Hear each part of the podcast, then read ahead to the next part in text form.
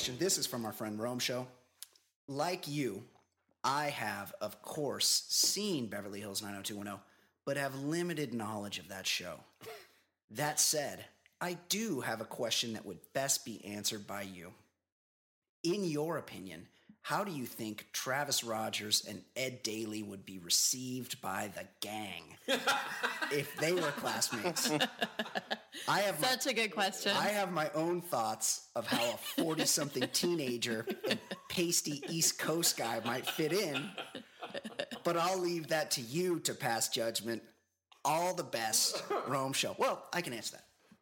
Travis, I think, would have fit. These guys were nerds. These guys were not cool. Like, Travis would have fit Wait right in. second. He would have. He would have buddied right up with Brand. Hey, Brando, you want to shoot some baskets in the driveway? Like, they would have been buddies. Shooting baskets in the driveway is fun. Yes, they. He he would. Of course it is.